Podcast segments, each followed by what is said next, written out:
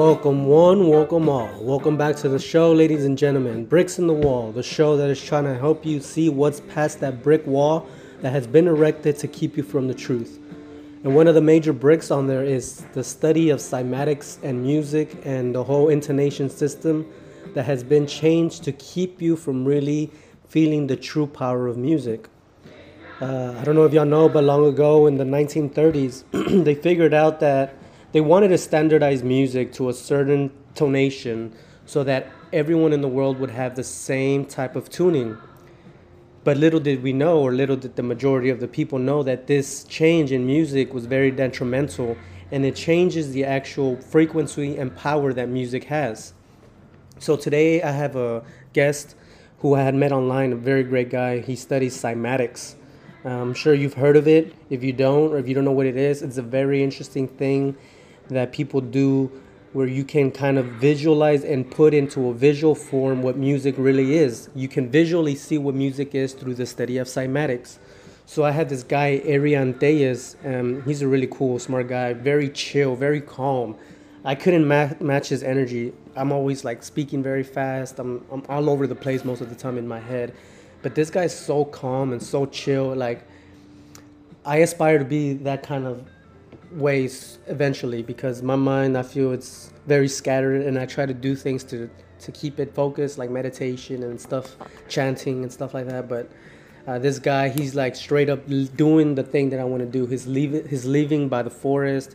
Um, he doesn't follow the regular things that people do. As you'll find out he doesn't sleep in a bed or he doesn't even shit on the toilet which is very interesting. It's um, something I actually aspire to do as well you'll hear about it. But I had to apologize, guys. The audio was not very great. Um, we started off like three times, and the audio wasn't that great. Um, I tried messing with the audio levels and trying to get them to match and equalize, but um, it took me forever. And I kind of did do it, but then I lost the file. So I just said, fuck it, I'm gonna post it raw, how it is. The audio is bad, but about 30 minutes in, it gets better.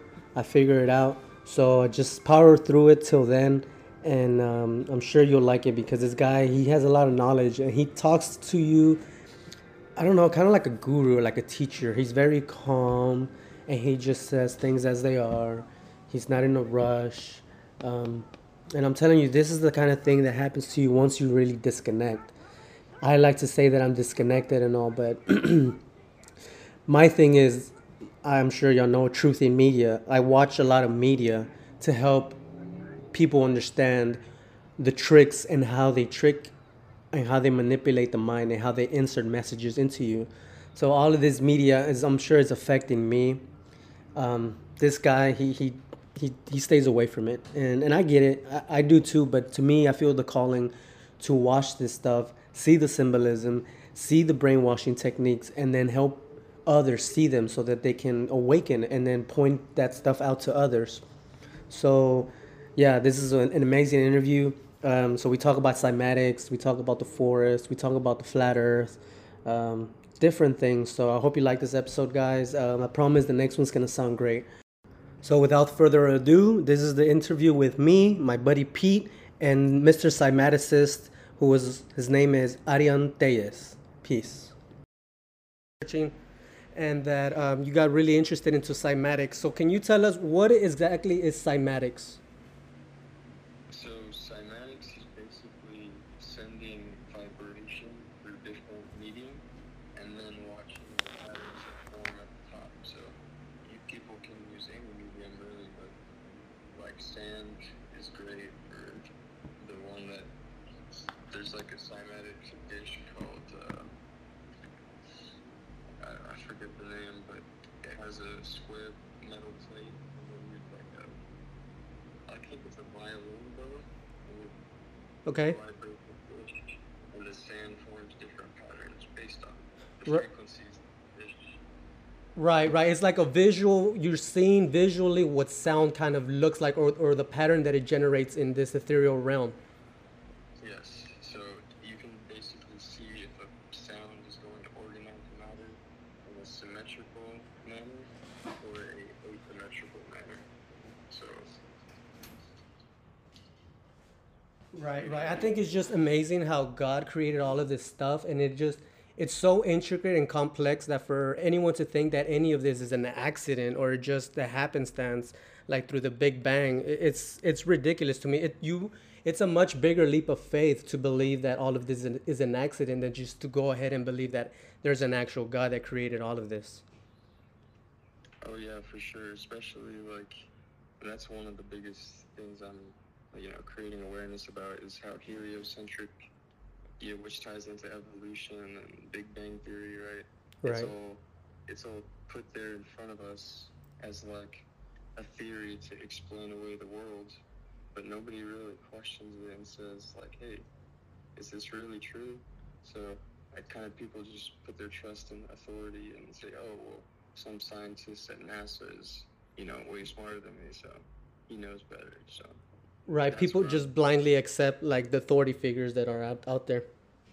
exactly. So, and I I always bring it back to people like, hey, you know, you're way smarter than you're potentially way smarter than Albert Einstein or Isaac Newton. It's just you know they were basically put in front of us at a young age, like decorated as heroes to say, oh well, these guys figured it out, but really it's all pseudoscience, and it's just like there to basically put us in mind control Right. where we're stuck in inverted reality and we can't even get out because it's like a mental prison.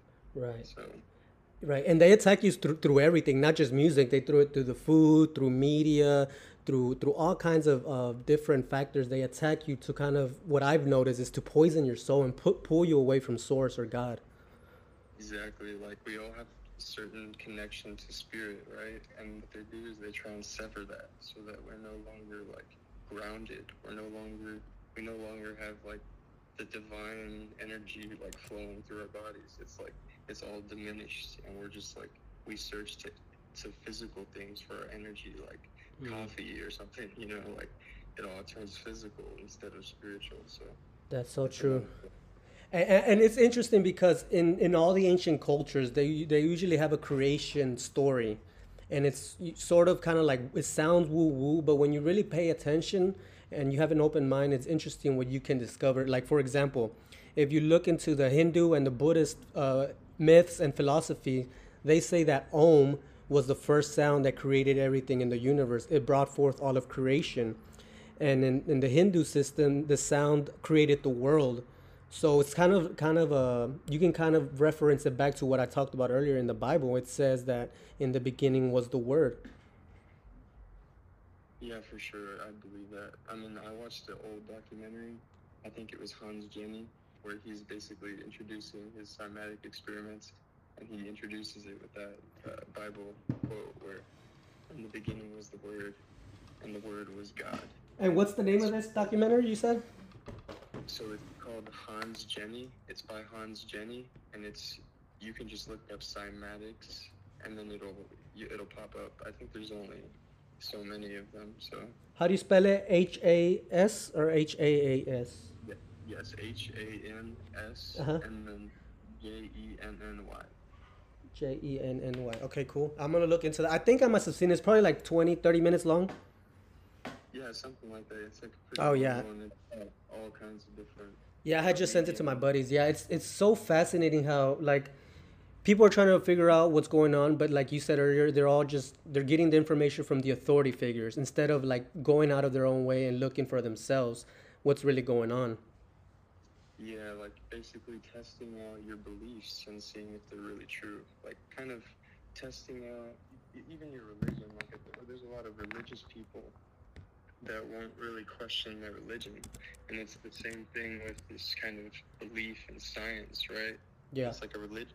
They won't question it because they think it's just established. But it's not the case. Like it's always under scrutiny. Everything in science is always subject to become, you know, better. So that's one thing that's being forgotten. I think. So true, true. I want to tell you a little story. Um, cause I, I've have you taken? Are you a psychedelic person? Have you ever tried psychedelics? Oh yeah, for sure. Yeah. Have you had any interesting things with sound and psychedelics? Well, yeah, that's what I was trying to explain when I cut out. I was basically eating mushrooms was what made me realize that all the standard tuning music wasn't harmonious. So that's whenever I searched for new music, which was like 432 hertz and 444 hertz. And then that's when I realized, like, oh wow, like they're keeping this tuning away from the masses because it's healing, right? It brought me relaxation in like my darkest moments. So that was like something I found a lot of gratitude. Like I was grateful for sound, and I was grateful for finding these like healing frequencies, you could say. Right, right. And, and I don't know if people can have ever heard the difference because it's very the difference between the standard tuning of 440 and 432 is so minute that you can barely kind of catch it. But I found this video that does a pretty good job. So they're gonna uh, play uh, two two uh, little pieces of music, and one of them is tuned to um, 440, and the other one's tuned to 432, and it's it's very creepy how you can when you listen to the difference the true tuning of 432 does have a different sound and it's like much more appealing and much more like uh, lifts your spirit. So here i'm gonna play this little part and the first the first piece of music that it plays is 440 hertz and then the second it'll play the same sound but tuned to 432 so check this out.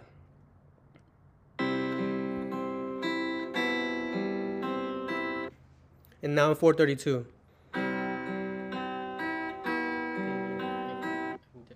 You hear it? You hear the difference? This is 440. And back to 432.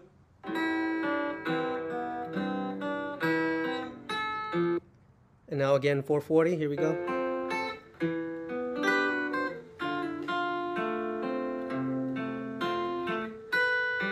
And 432.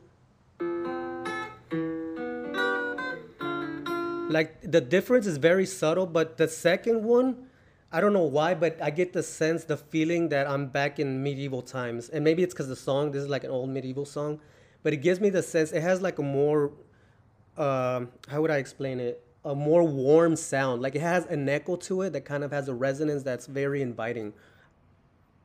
Mm-hmm. what, what do you how would you explain the difference between 432 and 440 So yeah, I've like I've basically gone in depth to try and ex- like explore the differences, and they're they're minute on like a.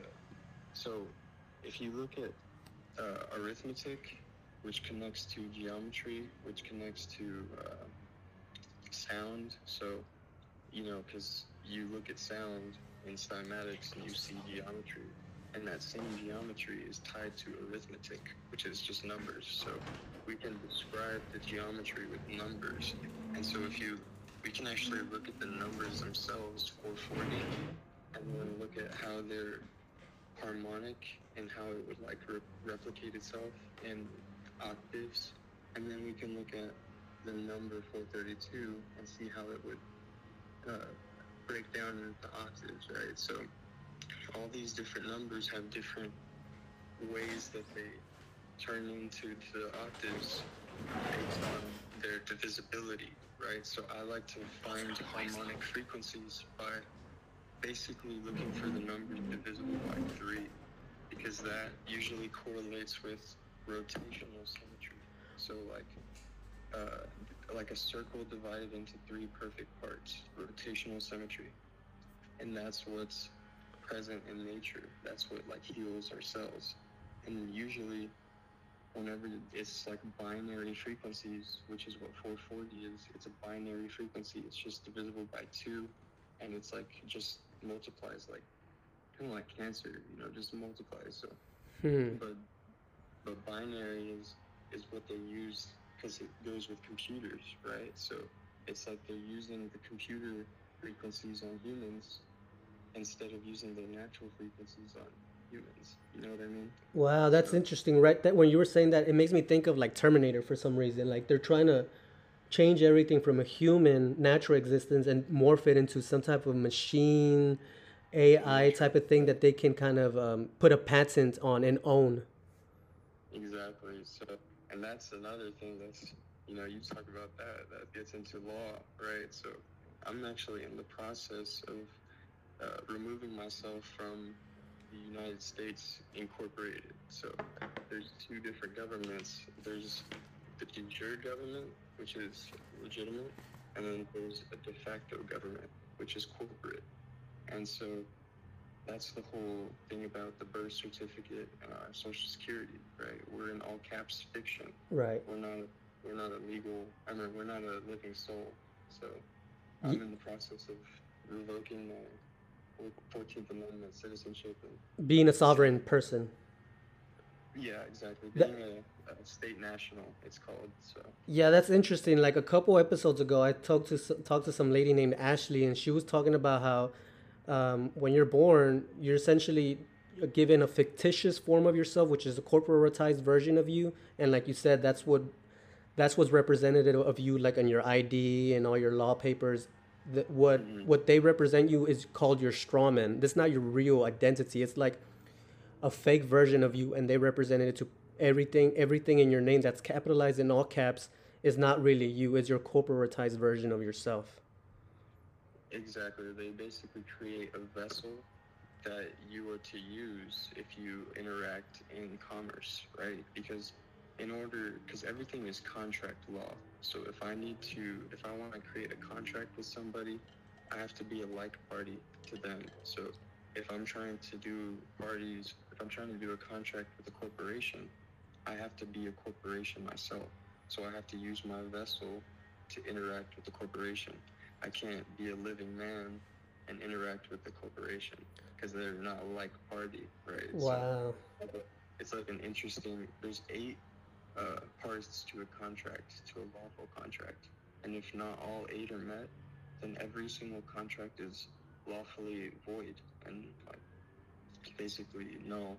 So hmm that's interesting yeah that that rem- that makes me think of like all of this language essentially every language is kind of coded uh, word magic and it's used to sort of manipulate reality and get you to conform to their way of of speaking and how they they write things down in law books and all that type of stuff Exactly. It's called uh, diction, right? They basically everything in court is about your verb, your your uh, words, right? So your words determine your, your jurisdiction. So if you use the wrong words, then you're identifying yourself as a commercial entity and not, you know, a living soul. Or you could you could accidentally. Uh, basically keeping your mouth shut is like the best way to not get yourself into any unwanted contracts if you don't know the law. Because by just pleading guilty or not guilty unknowingly. You're those are both commercial terms.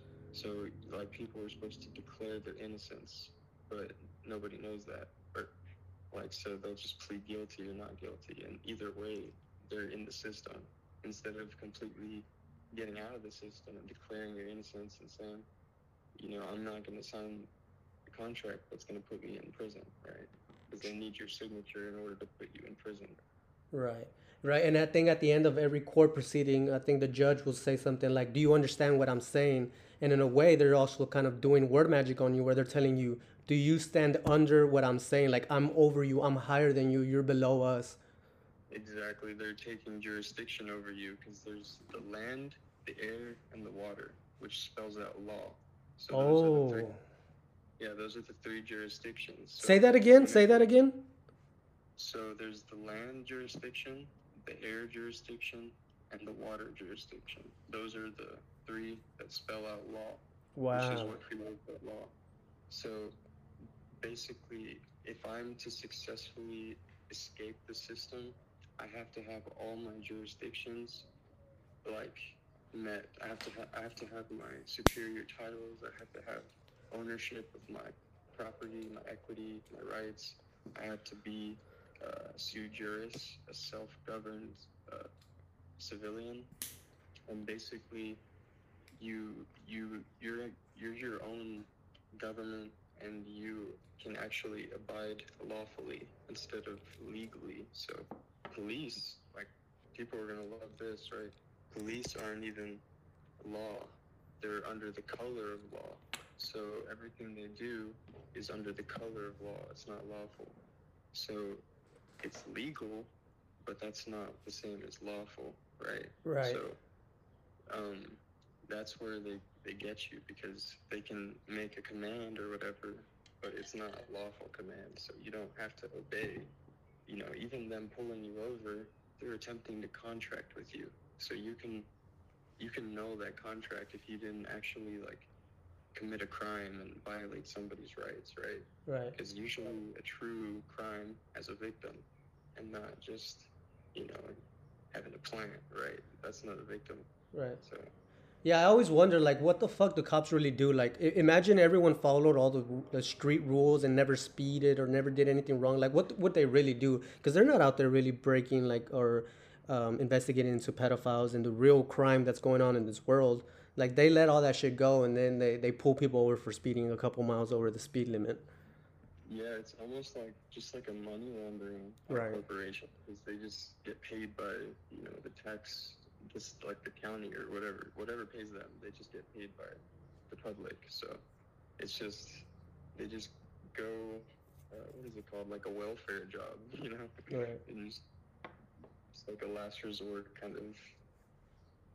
But yeah, as soon as you get out of the system, you can now become a lo- like your own lawful police officer, right? So if there's two or more state nationals together, they can both hold somebody lawfully accountable for their crimes if they're like if they both witness it, because that's two like two jurist people that are operating lawfully under the Constitution, and they can actually hold people accountable for their crimes. So Hmm.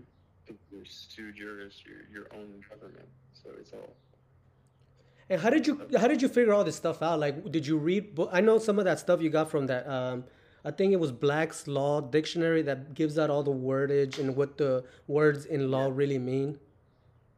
So yeah, Black's Law, I have that, and that's a great resource. But to really like get all this information that I'm speaking about, the best person to to watch is David Straight because he's got like so many years of experience in this field, and he has all the information you need to cover your jurisdiction, your status, your standing. So he really covers all the bases and main make sure that everybody uh, has as much knowledge as they can whenever they're in court, trying to you know escape the matrix essentially. Right. You said his name was David Straight.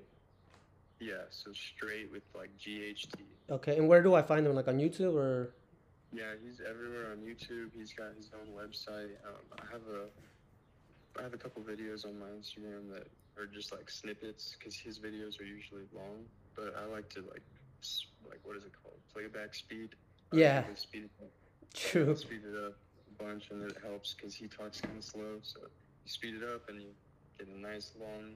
You get a bunch of information in a short time. So True, true. Like I use, I think, uh, Beyond Pod on my iPhone, and um, to listen to podcasts, and most of the time it's like two times the speed, so I can like listen to more and learn more. Kind of like a little hack. yeah, for sure. Okay, so I guess I'm gonna tell you the story I had with psychedelics, and then maybe you can tell me mm, if it means anything or if it, uh, what it makes you think of. So, um, this was a couple years ago. I had taken, I had taken a pretty big dose of acid, and I was laying down on my couch. I was meditating, listening to music, just chilling. And then all of a sudden, I felt like my mind, my consciousness from my brain was starting to expand, like out of my mind, and it, it's ex- it spread out toward my whole body, and then eventually spilled over to the couch, and then my floor and walls and home, and my consciousness kept expanding, engulfing my neighborhood, and eventually the whole entire planet, and it kept going into en- encompass the whole universe.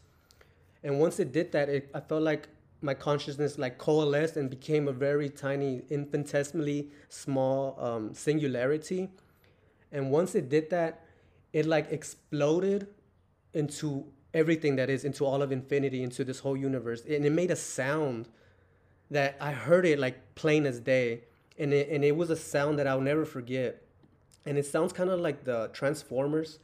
It sounds like here, I'm gonna play this little this little sound that I found. It, it's this Transformers type of uh, when they transform, they make this weird ass sound, and this is what it kind of sounded. So check it out.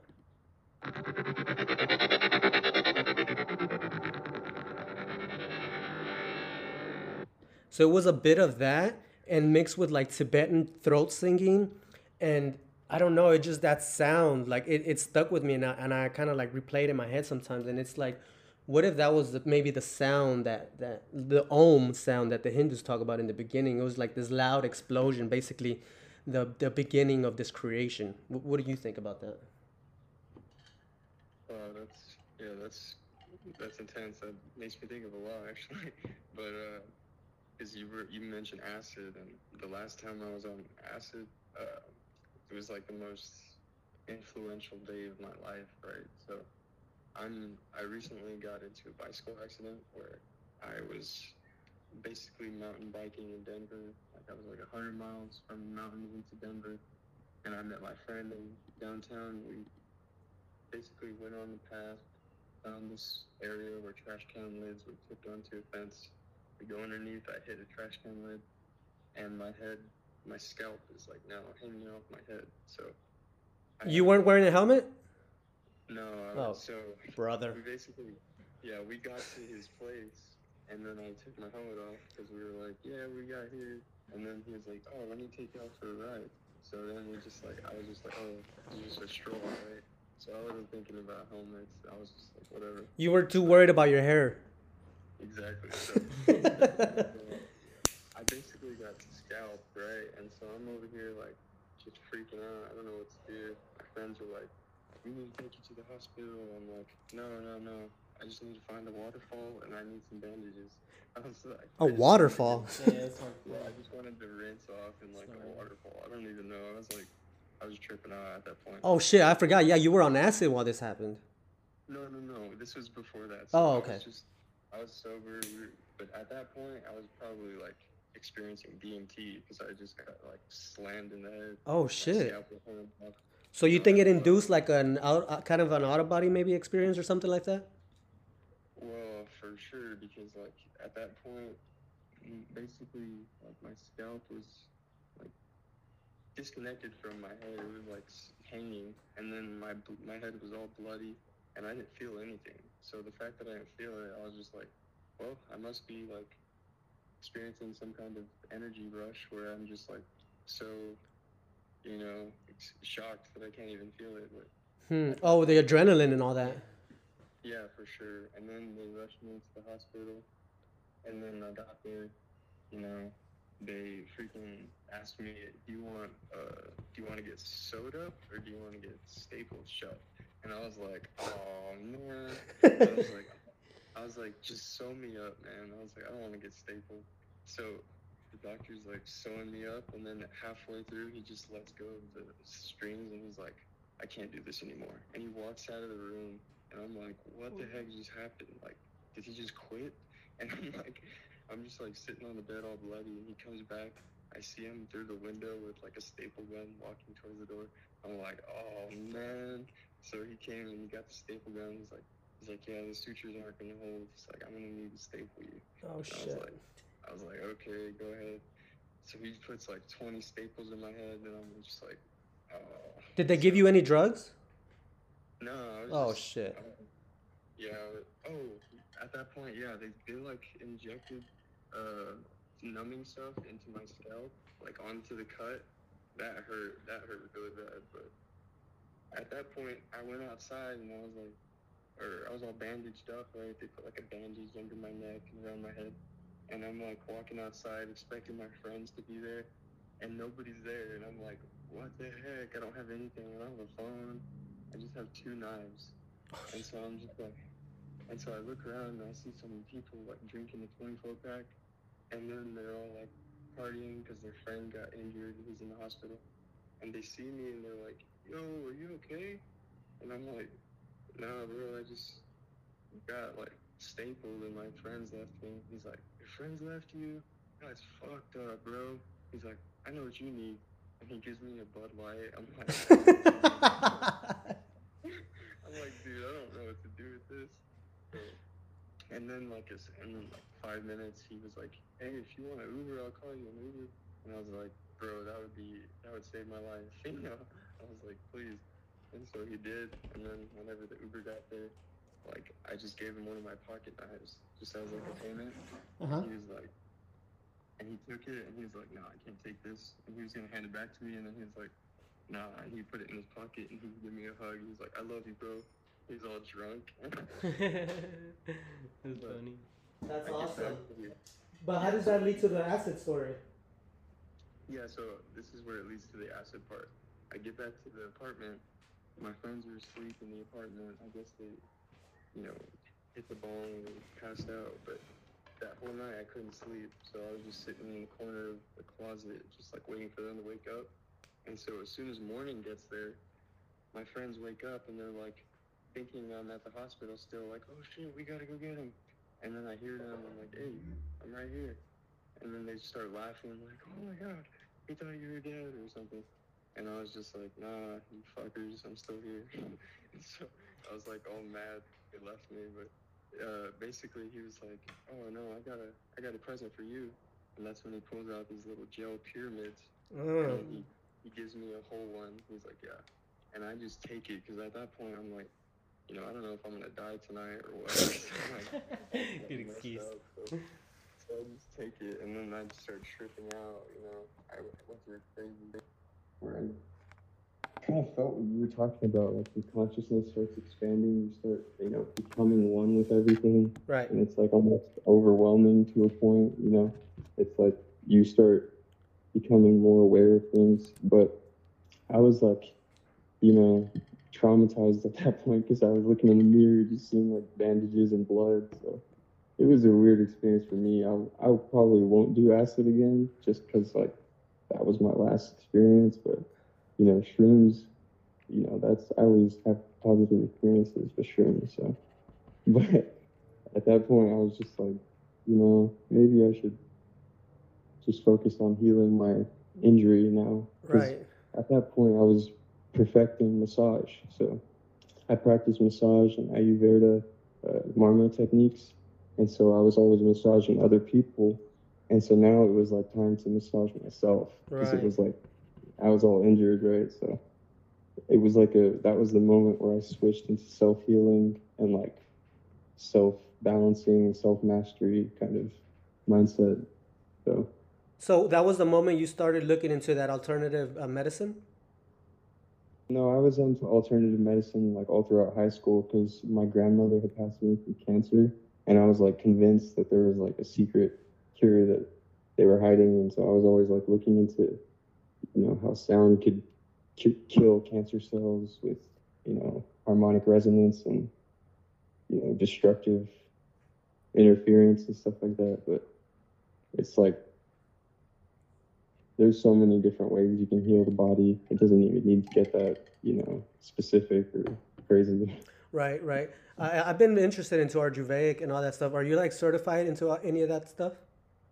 No, I basically bought the book that you use to get certified instead of like going to get trained. Mm-hmm. So I'm kind of doing it myself. But Cool. you know, if I have to plan, you know, if I have time in the future, I plan on getting trained in like a legit area where I, they can teach me how to use oils and stuff like that. That'd be cool. Yeah, man, I think that that whole alternative medicine thing is fascinating because I'm sure you've heard, but um, back when uh, the Rockefellers were first like setting everything up here in America in the early 1900s, um, they bought out the whole medical industry and the education system, and they did this report called the Flexner Report, where they went out and did um, a report saying basically throwing out all the old and ancient and uh, alternative ways of healing, like you said, like through oils, through aromatherapy, through um, reflexology, through all different types of methods, and they basically labeled it as a cuckoo, woo-woo type of shit that, that people shouldn't be into.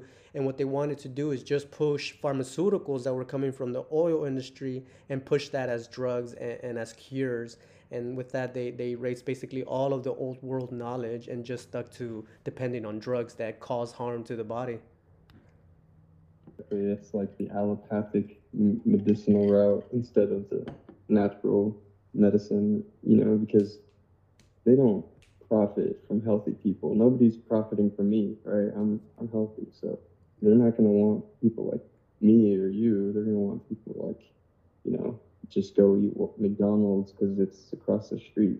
So yeah fuck all that it's just that. But uh, Yeah. So I was scrolling through your website on your first. Let's plug your Instagram so people can check it out because you post a lot of cool, interesting stuff.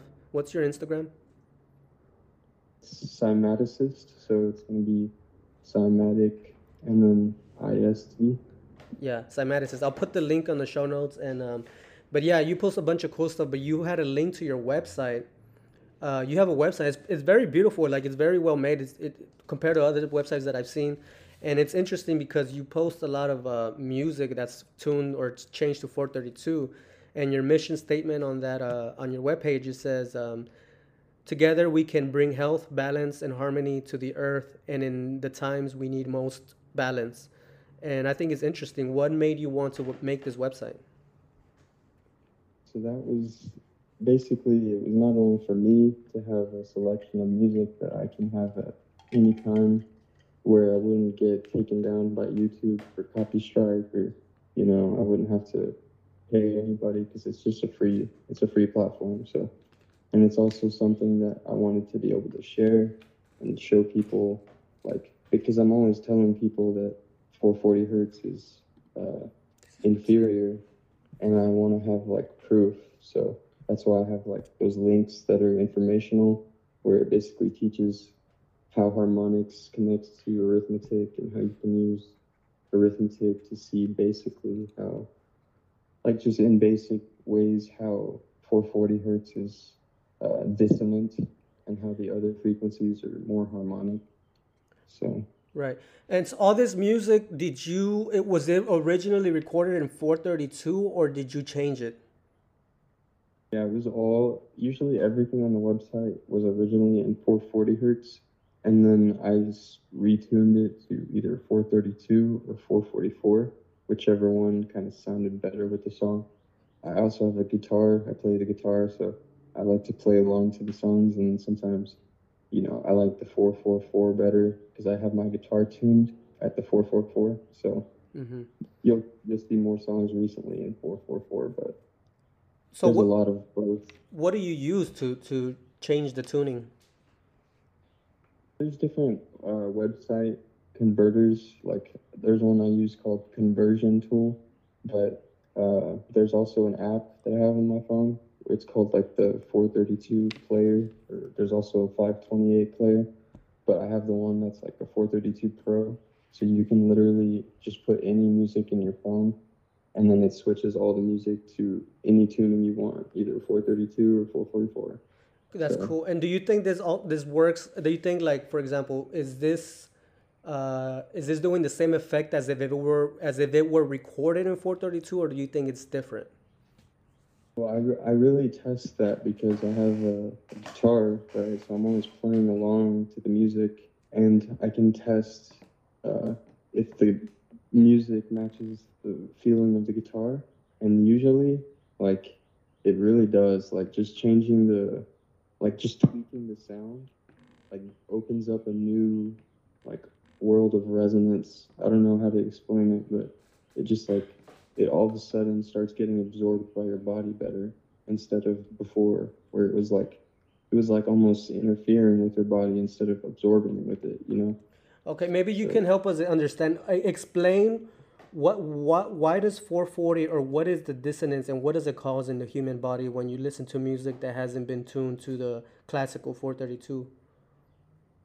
that's a great question so i like to think of it as like noise right so whenever we're looking at cymatics you have these nice organized geometric patterns and then you can play certain sounds where it'll just create noise like scattered you know just mess. And people that study cymatics like John Stuart Reid and uh, and just other people, they kind of come to a conclusion that there's frequencies that are like basically beneficial to a, to a organism and then like destructive based on their effect if they're scattering matter or if they're organizing it and structuring it. So just by 440 hertz, you can. Um, there's actually a study on my website where they talk about how 440 hertz creates higher blood pressure.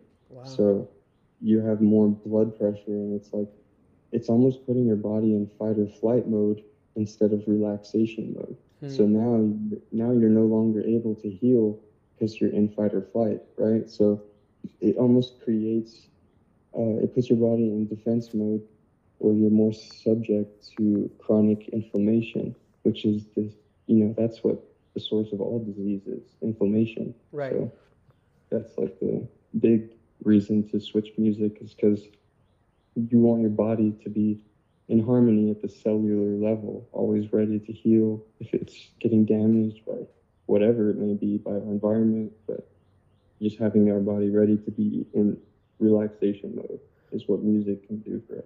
Right. It's fascinating. And I know some people, when I try to talk to them about this stuff, they're like, oh, that's just a bunch of horseshit. But I, they think that we're looking too much into it. But it, even if you didn't look that deep into it, if you were just to listen to like an old classical song like Albinoni, he's like a classical Italian. He has an adagio, a uh, Albinoni's adagio. It's like so beautiful. It's classical music.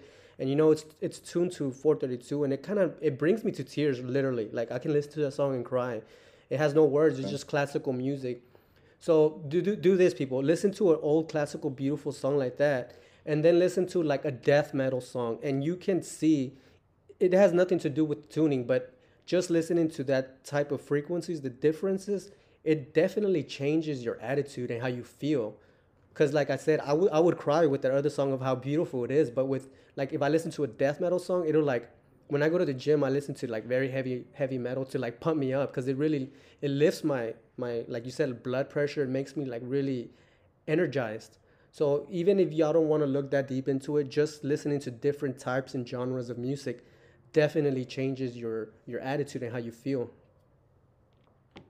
For sure, they, you know, there's plenty of studies on the just genre, but you know where it gets more obscure is where you start going into frequency because that's more controversial. Because everything is standard tuning, right? All the brass instruments, you can't retune that. You have to like remake it, right? So it's like super inconvenient for the 440 hertz to be inferior.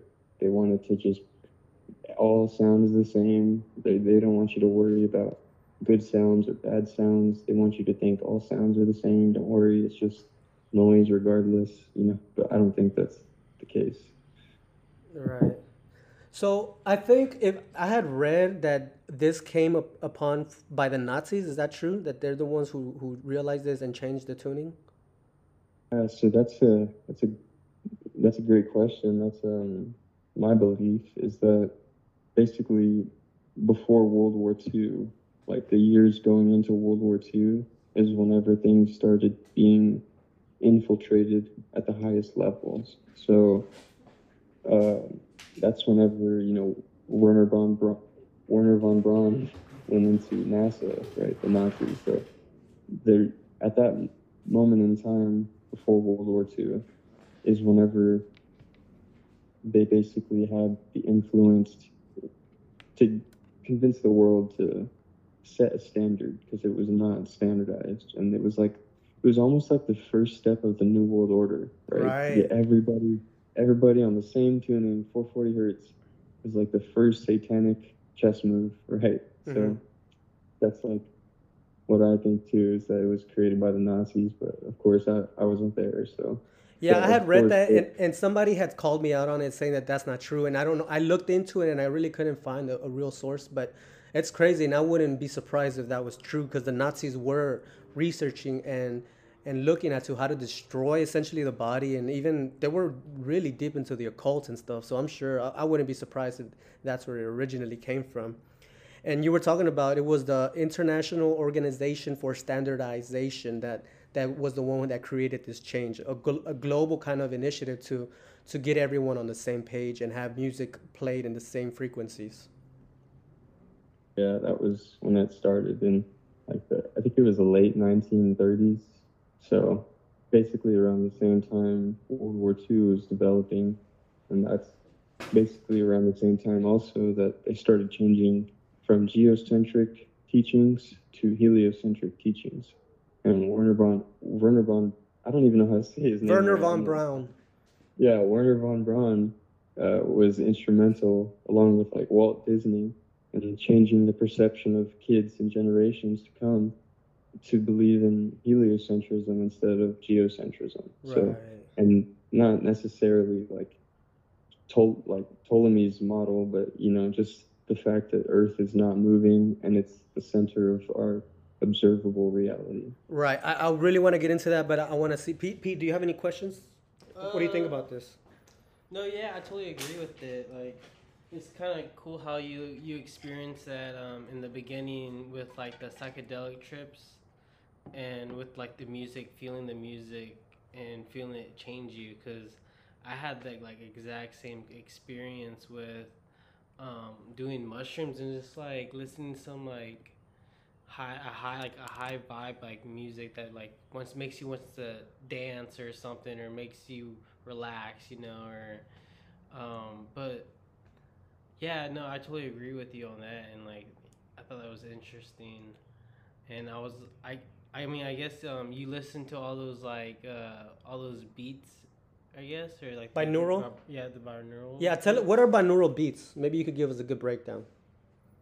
So uh, I'll explain the best I can, but I believe it's basically creating uh, alternating frequencies, like one in one ear, one in the other ear, Right. and it it triggers like the brain in a certain way to like create more activity, more stimulus, and it's healing for a lot of people that you know need their brain to be kind of like stimulated in order for it to relax. It's like almost working it out, like contraction, expansion, that kind of thing. Right. But sound plays a big part in just like keeping our brain, because I mean, energy, sound, electricity, magnetism, like it's all connected. It's all like the same energy, just different, just like affecting. Yeah. Yeah, I, I listen to a binaural beats as I go to sleep, but it, um, I don't really recommend it to people because what I've noticed or what I thought about is like, because a lot of these videos that are on YouTube, they'll be like eight hour binaural beats to sleep to, and who knows if like they're sleeping slipping in some weird um dark shit Oh. in the middle of it, you know, when you have a sleep. Especially, yeah, they have like s- subliminal programming and like a lot of mainstream stuff. I wouldn't go to that, but like you don't even need binaural. Like there's a lot of just like having, I think it's the Earth's magnetic field or the Earth's field is like 7.83 hertz. Like I know that like nice low vibration hum is like a good way to fall asleep or something. 'cause it's Mm. like it's like basically connecting you to the Earth's you know, field almost. Like that's what it feels like at least. Right. But, That's but interesting. yeah, I wouldn't. I also wouldn't recommend sleeping to music, or because I used to do that when I was younger. Oh yeah. I Why do you was- not recommend it? Well, I also don't because I just don't want to wear earphones or headphones while I'm sleeping. Mhm. But if somebody comfortable with that, then you know, by all means. But Mhm. I'm the kind of person I don't even use a bed. I sleep on the ground. Really? Hard- Damn, that's cool. Yeah, I don't believe in chairs. I don't believe in foot. Hell yeah. Did you say I don't believe in chairs? Uh, I don't use chairs. I don't Oh use shit, yeah, dude. Dude, Dude, I that's don't- what's up. That's what's up. Uh, I had a, a podcast a while back with my homegirl, Etheric Odyssey. Y'all check her out. And she said this funny thing. Um, she was, we were talking about mirrors and how they can be portals. And then she said like, I don't fuck with mirrors. And I was like, damn, that's a shirt right there. You need to make that. it's funny. I mean, I, I feel that I, I kind of feel that same way. Like even with with TVs, that's like a mirror too. Right? Yeah, it's a black mirror. Any screen is like a yeah, like a black mirror, and mirrors also they kind of throw off. It's almost like because whenever you're looking at a screen, it's like putting your perception in a box because you're looking to the edges of the screen. So Hmm. like your eyes are focusing on a certain box of perception. It's almost like a way to like entrap the mind and like I don't know, like program it. It's probably why it was created. Oh yeah, definitely. It's sad, man. I watch sometimes my daughter's watching TV and it's like, it seems like she's on a drug. She's just staring blankly at, at, at nothing. Like if you were to like not look at the TV and just look at a person watching it, they kind of look like they're on heroin. They're just staring blankly, not moving. You know, like what the fuck? And then Terence McKenna said something interesting. Like, imagine there was no TV and all of a sudden they introduced it, and they were telling people, "Hey, there's this new thing that's come out." and it puts people in this zombified state and they they stay there for hours and they they watch this for hours and hours of their life it's just like it, it just because we grew up with tv is such a normal thing but it, it really isn't to like just sit there and do nothing just staring blankly and having your attention sucked up by by, by a machine it's like damn this is some occult shit right here Exactly, and at the same time, not only is it like your attention, your perception being like basically corrupted, but your your body is like subject to all these you know frequencies that are like, and even like holding a certain remote or a controller or something, like you're conforming to their creation. Like you don't know if they created something with an intent to imbalance you or an intent to, you know, throw off the harmony of your body. Like that's what I believe shoes are. Like they're made to sever our connection from the ground. right And it's like our healing energy comes from the earth. It's the negative ions that go, come through our feet. And that's, you know, severed with shoes. So, so let me get this straight you don't believe in chairs in beds or in shoes yeah. And I also don't use toilets. Like, I don't sit on toilets. oh god well how do you how do you do it Well, I stand on it and I squat down and use it. Kind of like, like just putting a board on top of half the toilet. Oh my god, bro! Are you serious? Hey, but yeah, no, there's definitely something to it because uh, that's how we're supposed to uh, shit like squat it and like uh, because when you sit on the Yeah. toilet, it's like I, I read something about how it's it's not the natural way to do it, and it's like it it, it kind of fucks up your um. The, you're not supposed to do it that way. You're supposed to be squatting down, and, and so it could come out easier. Your rectum is straight whenever you're squatting all the way because it has to do with your muscular balance, right? Because as as you're squatting, you have muscles that are contracting and extending. Hmm. So you want that to be evenly. Uh, attri- you want that to be even on both sides. You don't want to have. You don't want to halfway contract your muscles and extend them. That's what you're doing when you're sitting down on a chair or on a toilet. Hmm. You're stopping halfway between a movement and just letting go of your muscular stability and just you know falling into comfort. So it's like a perfect way to sever people's balance and keep them subject to you know unnecessary pain and suffering. Yeah, Yeah, very fascinating. So y'all heard it here, folks. Go to Home Depot and buy yourselves a two x four. And um, have you ever had an accident? Like, have you ever Uh, fallen? It's not a two by four. It's like a it's like a plank. It's like a it's like a foot by three foot uh, plywood plank kind of thing. Okay, all right. So y'all heard it here, folks. Go to your local Ace or Home Depot and get you one. But have, I was trying to ask, have you ever had like fallen or anything, like lost your balance? Oh no, I mean, I I usually because I started it outside, so I would just go outside and squat. Are you serious? Once Where, like on your house, around your house? Yeah, I mean, I live around a forest, so Cool. there's like just a forest I go walk out to. I mean, I have trails everywhere, but yeah, I mean, I, it's whatever. Like, I'll, if I want to go outside, I'll go outside. If I want to, but I'm I've gotten to the point where I'm so, I guess, trained in balance that I I don't have to worry about like falling or. I mean, I walk everywhere barefoot outside. That's I I awesome. yeah, so I don't worry about like anything getting stuck to my foot or anything. It just kind of just just works out. Okay. Um, I have a question. Um, do you use toilet paper? Yeah, for sure. Uh, cause you know my mom, she's Filipino and she's like from the Philippines. And growing up, she was like very, um, they're very like third world country. And she told me that they used to go out like in the back or something, just squat like in a in a hole and like just uh, take a dump and like use like a banana leaf to wipe their ass. Oh God. I was like, you know, my mom's a pretty cool lady. She's very like full of love and like, you know, I love her so much. But like, I feel like, like through throughout like growing growing up and whatnot, like she would always like try to like encourage us to be healthy and like do all like this good stuff. And I feel like in a way, like going through what she went through, like like brought her like a lot of wisdom. So like I don't I don't judge you at all for squatting on a fucking toilet and like taking a dump like that.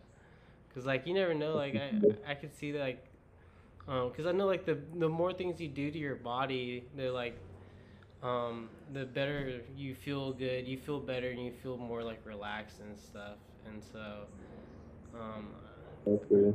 you know, like, and I, I was for a minute when I was really into like um, self discoverment and like working on yourself, and I I discovered like a lot of similar stuff like that, and it does make you feel better, and also like helps your mind feel like oh like I'm consciously like helping like trying to help my body like do things to help my body feel better, you know, and like to help my mind exactly, especially after like an injury or something where you have Yeah. like uh, your state of balance is off, where you need these kind of things to help you regain your balance, right? You need to take action to help Mhm. your body.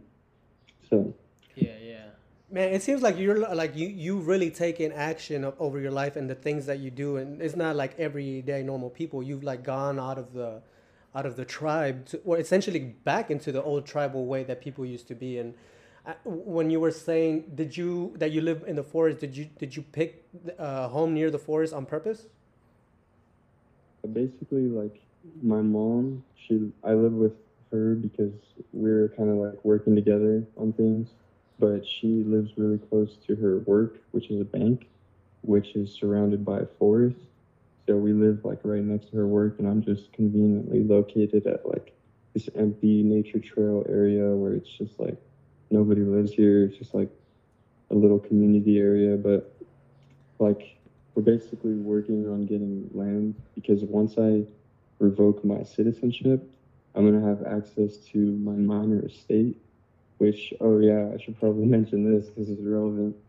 We're all worth millions of dollars, but they don't, they don't tell us, and they don't want us to know, because then we wouldn't be, you know, slaving for them at corporations and, you know, working at Whataburger. So. Right, Waterburger. I hate Waterburger.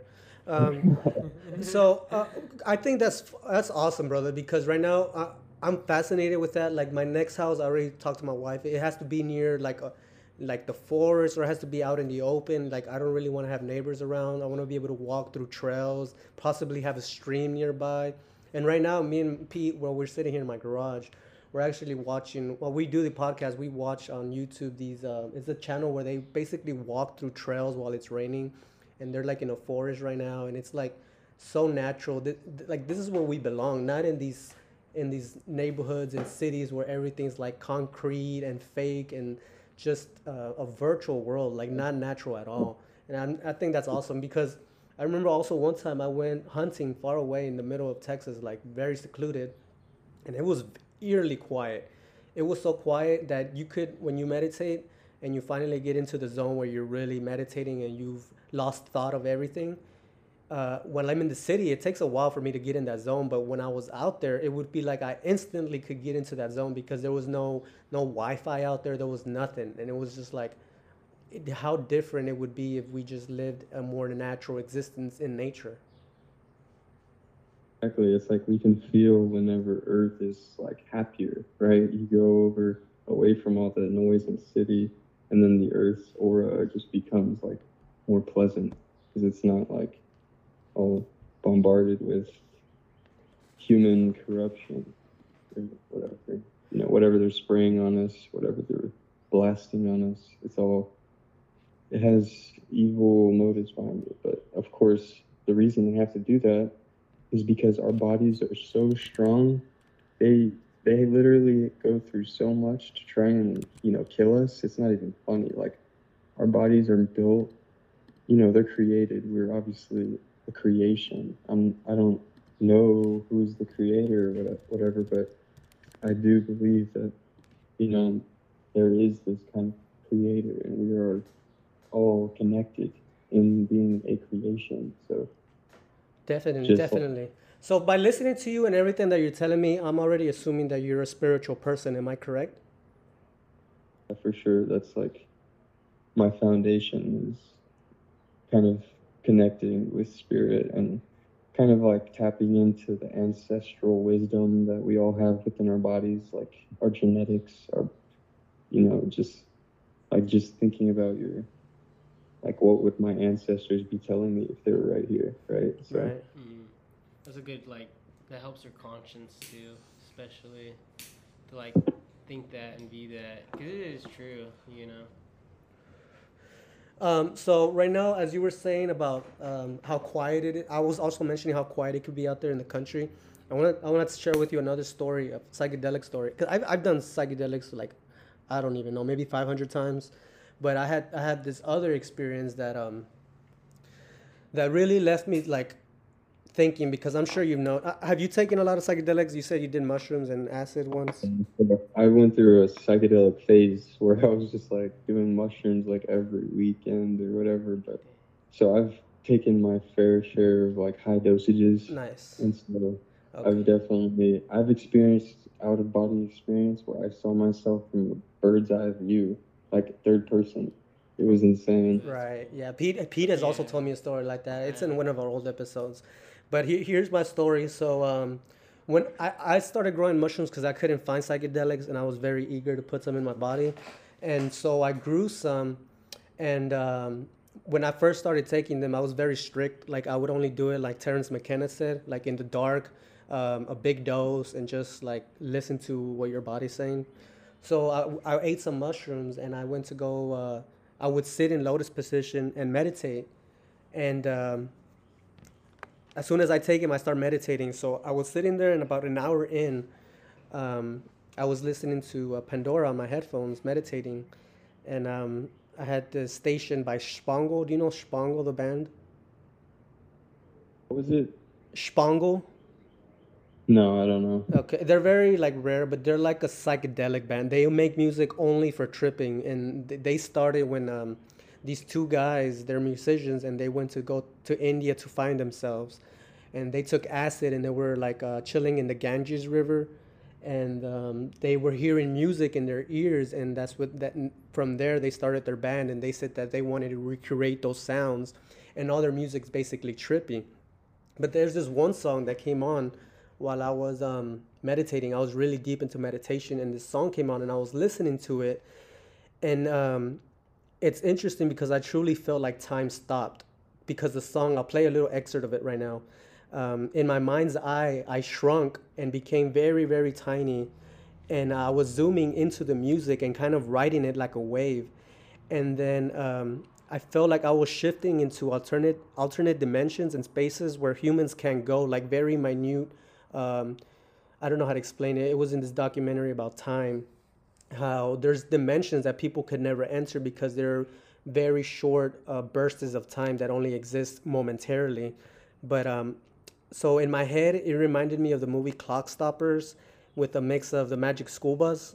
So I feel like I shrunk down and I was watching the, the waves of the music. And the way the music goes, it sounds like it's it stops because let me see, let me get um so I was seeing the vibrations and it was slowing down more and more. And then it came to a point where I felt like time stopped and I felt like this blast come out of me, like I saw the shock wave. And so I took my headphones off and as soon as I did that, my AC shut off. Like the house had already cooled, so the AC turned off automatically. And it was eerily quiet, like too quiet for the city. It, I mean, given it was like two in the morning, but still, I mean, you couldn't hear any cars, any animals, and my fridge, which which is was usually loud back then, like didn't make any noise, and I, I thought it was weird. So I got up, and I walked over to my fridge and I opened it, and the lights were off. So it was like my fridge stopped dying, or in the in the moment I was thinking, what if time really did stop by, really stopped, and I opened the fridge and I'm going too fast that the time the the light doesn't have time to turn on. So I was starting freaking out. And then I started thinking, wait, maybe the fridge just the fridge just broke. So I unplugged it and plugged it back in and nothing. It wasn't doing anything. And I was like, fuck, my fridge. and I was about to start sinking into like a dark spiral of like bad thoughts. But then like that song by um, Bob Marley came on, We Jammin'. And Bob Marley, I love Bob Marley. He has another song that he says, uh, just dance your troubles away. So I thought of that. So I just started dancing and I slammed my fridge and it started humming again. And I was like, wait, what the fuck? And I opened it and it, it was working fine. And I was like, wait, what, what was that? What is going on? And I've had many experiences like that on psychedelics. And it's like, the mind is so powerful that I feel sometimes where we really believe in something, we can cause change in this material universe. And here, let me just play an excerpt and see see what you think about this, because this is um, Spangle, and the song is "Tickling the Amygdala." So check this out.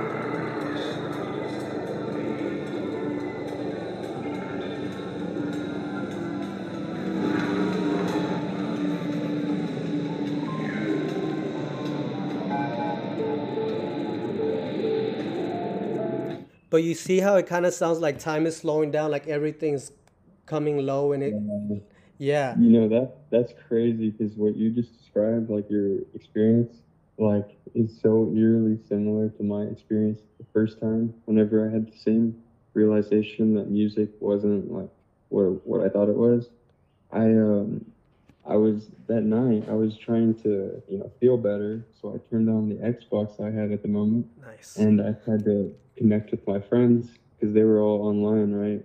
And so I'm over here, like, I turn the Xbox on, it turns on, and the TV is black, right?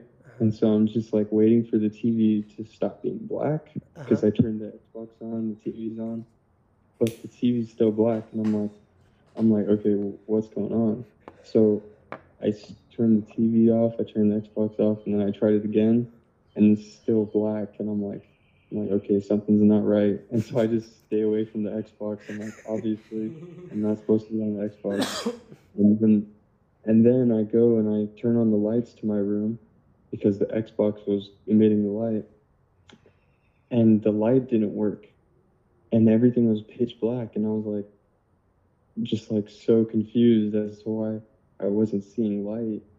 And so I went and laid on my bed and I started listening to music. And as I'm listening to music, I start realizing that the lights are on. And I'm like tripping out, like, holy shit. Did, was I unable to see the light? Like I was I was just like I was just so confused because like the lights were on in the room, but I couldn't see. It was like black in my vision. Wow. It was like crazy. That's interesting. Yeah, it's things like that. Like with I, so many weird things happen when I'm on psychedelics, and I know people are gonna want to say that it's me on drugs, but no, I've taken enough drugs to know when I'm when things are wrong and when things are like something's something's not making sense here.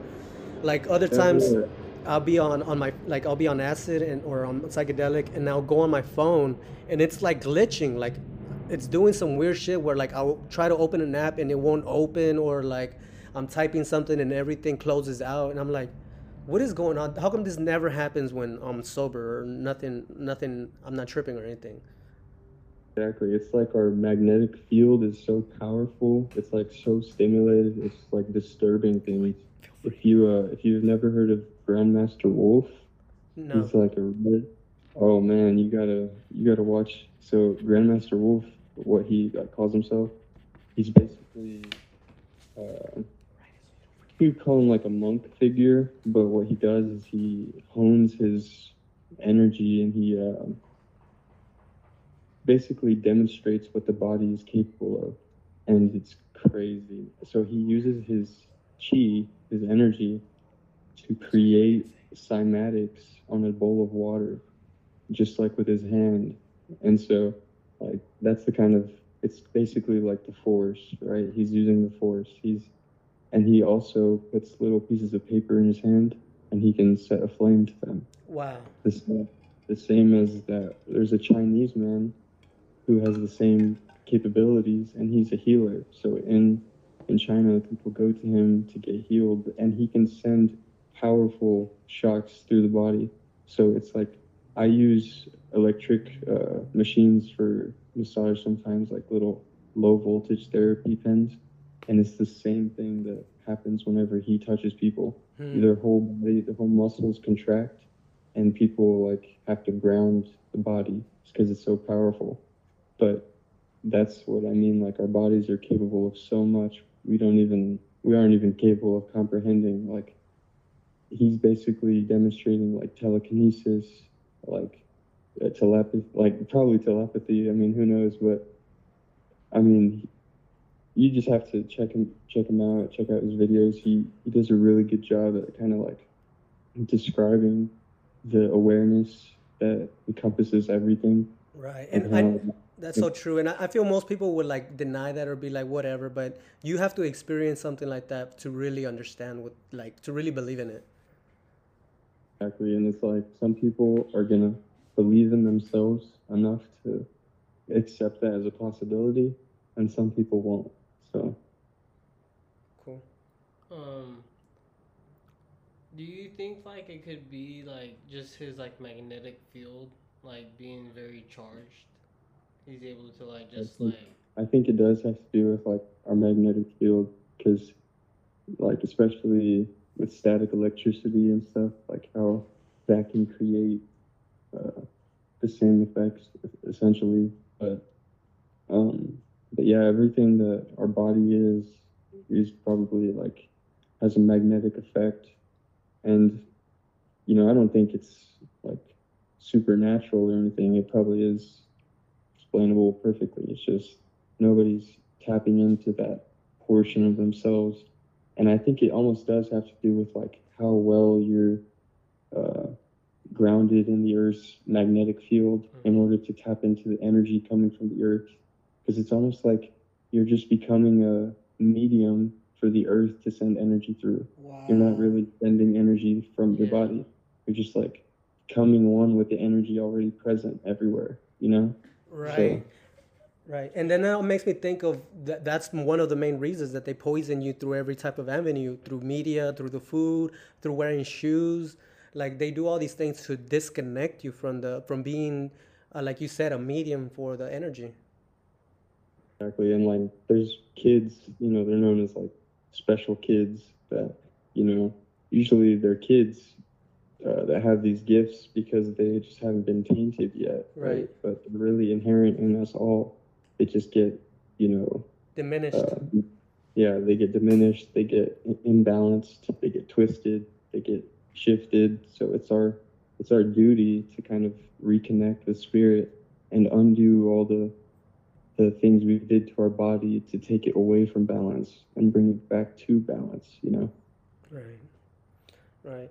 Okay, so I, uh, when I was going through your Instagram, I saw that you do a Marma movement. What is Marma movement and Marma therapy? Yeah, Marma movement is something I kind of, I guess, invented. I created it. I just made it up. but it's just the idea that our Marma points, which is in Ayurvedic Marma therapy. So they're, it's kind of the same as like acupressure points, but it's like the Ayurvedic version. But essentially, they're at places of importance, like intersections of arteries and like where uh, tissue uh, connects and where it's all bunched together. Right. Like those are the places that usually fall where a marma point is. But usually, like one thing I teach people whenever I'm like massaging them is that every single mark on our body, like a mole or a you know a set of freckles or A something, birthmark.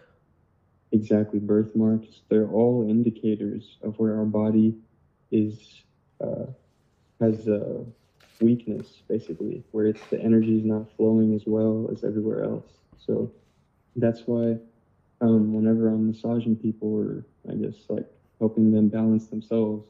I always start on their molds because as soon as i uh, as soon as i make contact with their mole it like opens up a portal into their weakness. And now they're like you know feeling something they never felt before.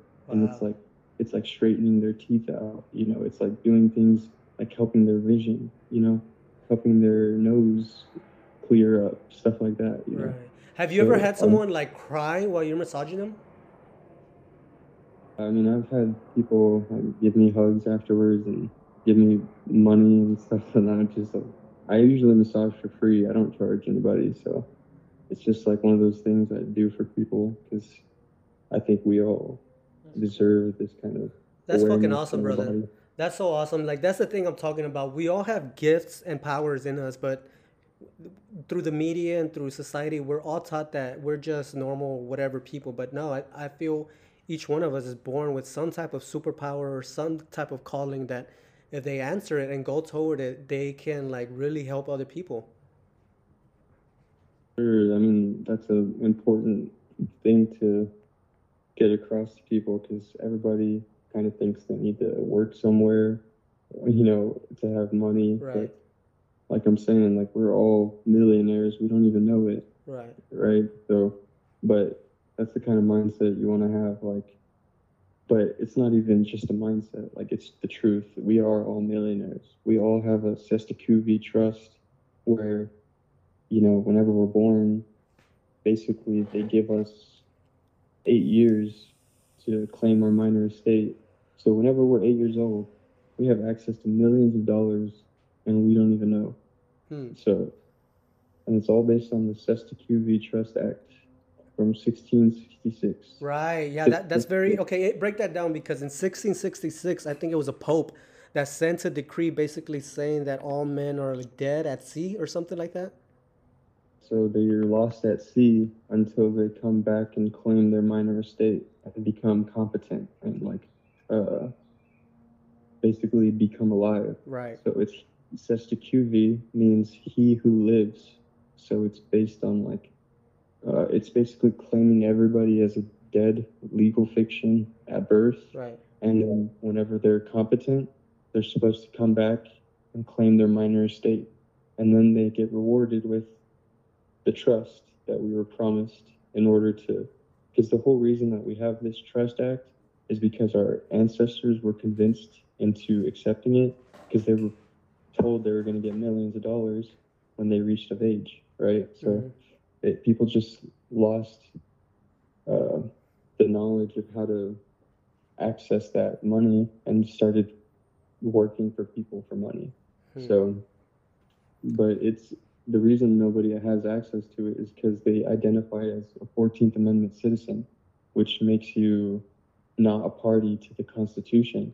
So, usually, like I said earlier, in order to be contracting with somebody, you have to be like party. So, if you get caught doing something and you want to use the Constitution to defend your inalienable rights, you can't use it because you're not a party to it. You have to use the Constitution that was created by the USA Inc. Hmm. So it's like a different Constitution that's in all caps. So we have a Constitution that's the United States for America, and then we have uh, the United States Constitution, like in all caps, right?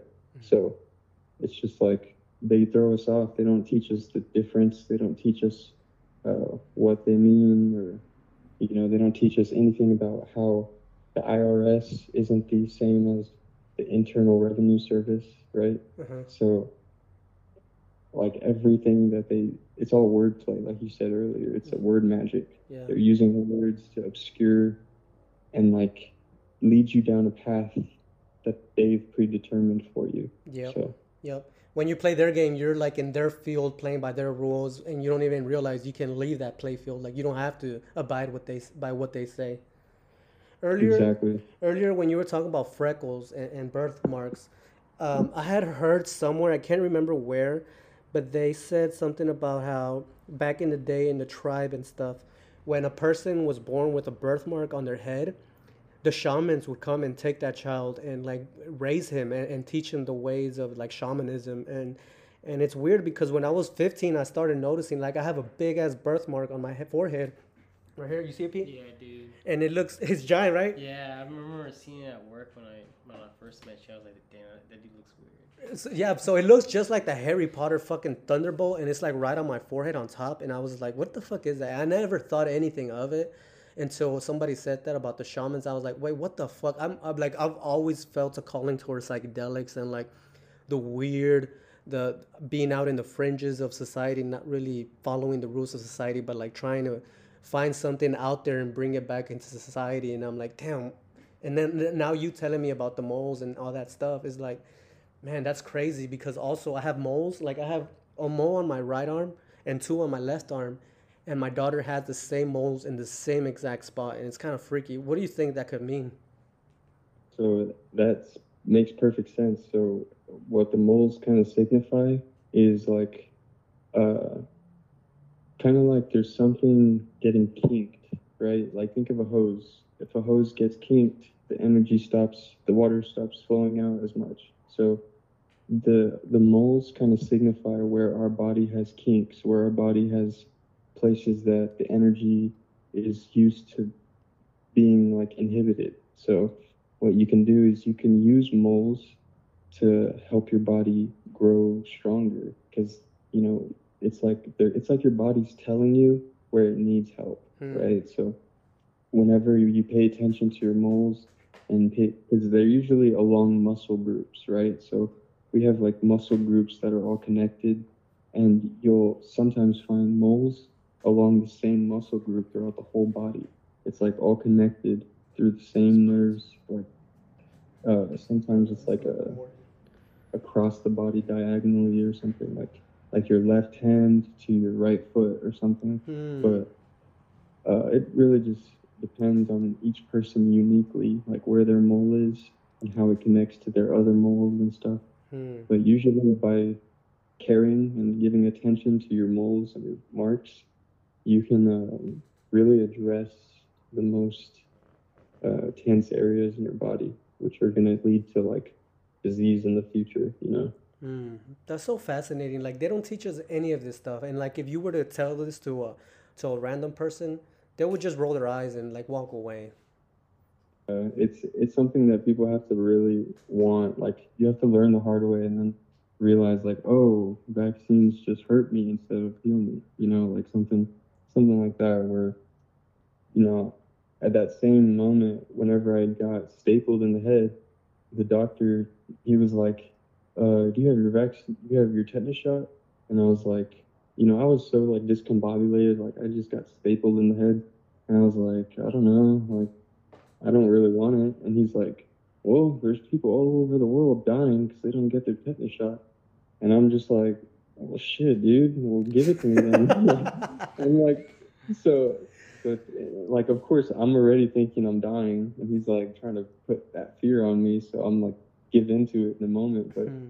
afterwards, I realized, like, man, I bet you that fucking that vaccination he gave me, like, just created more harm, more turmoil in my body as it was like already dealing with, you know, a scalped head. So hmm it was Right. just like that's when I realized that I shouldn't trust doctors ever again with any kind of shot. So, Right. Exactly. Um, I mean, if you are just look at it, do you think a hospital wants sick people or cure people? Like it's so simple. People like they want to keep you there and keep you giving them their their drugs that will keep that will give you side effects that you need to go back to the hospital. It's all uh, like a big pharma is just a huge Ponzi scheme just to keep people sick. Exactly. So um, let's see. Earlier you were talking about um, that you don't sleep in a bed. You sleep on the floor. How long have you been doing that? So that started.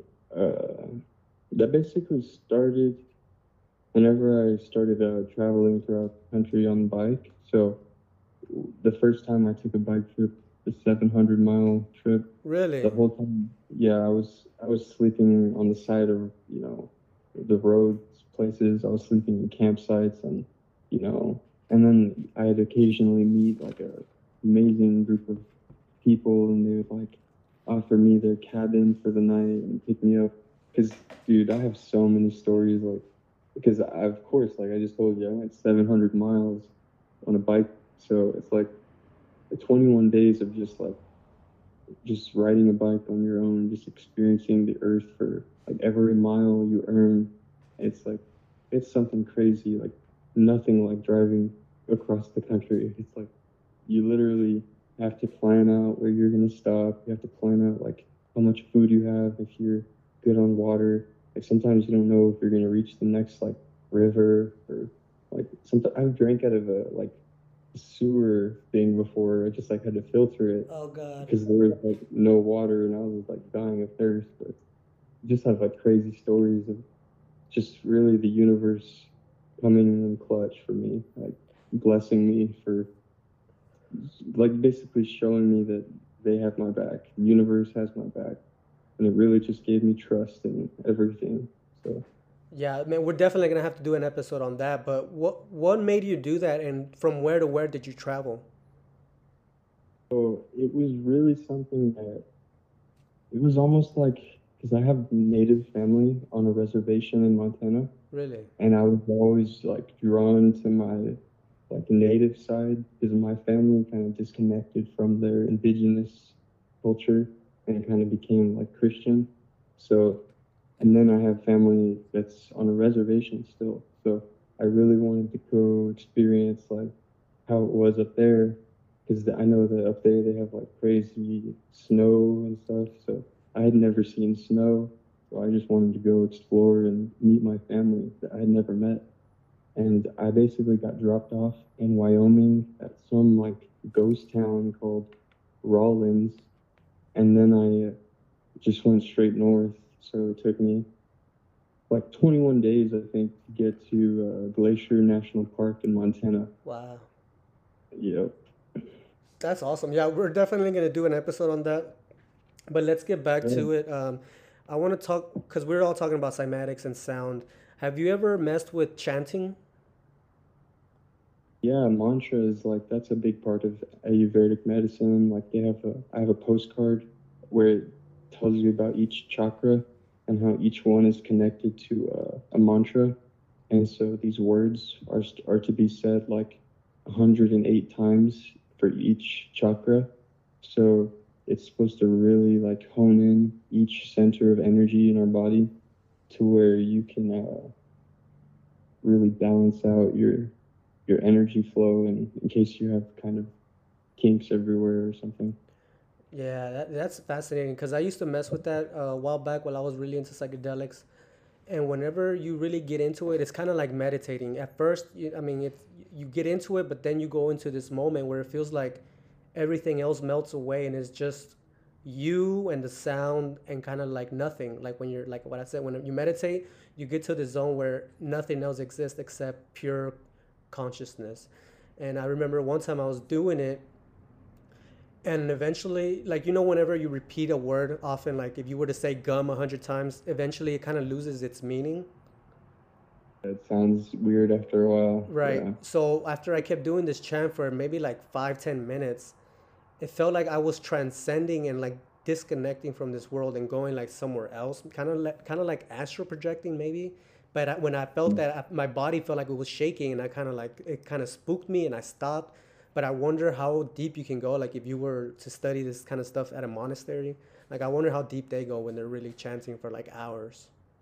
For sure, and that's what uh, Grandmaster Wolf is tied into. Like he comes from, you know, the mountains of Tibet where they do like with monks. Like he actually came from the monks, so he's got like all this knowledge on like what they do. But like that's probably the closest I've got to peering into the ancient practices of the monks, like the whole like throat singing and uh, just like really super connected with spirit and because like a lot of people will look at monks and be like, oh, those guys are just out there sitting, wasting time, like they don't care about nothing. But people don't realize like the most important thing we could take care of is our body, and these monks are out there like like training their body to be like prepared for anything, right? Right. So Yeah. like that's that's pretty dedicated to an important cause in my opinion.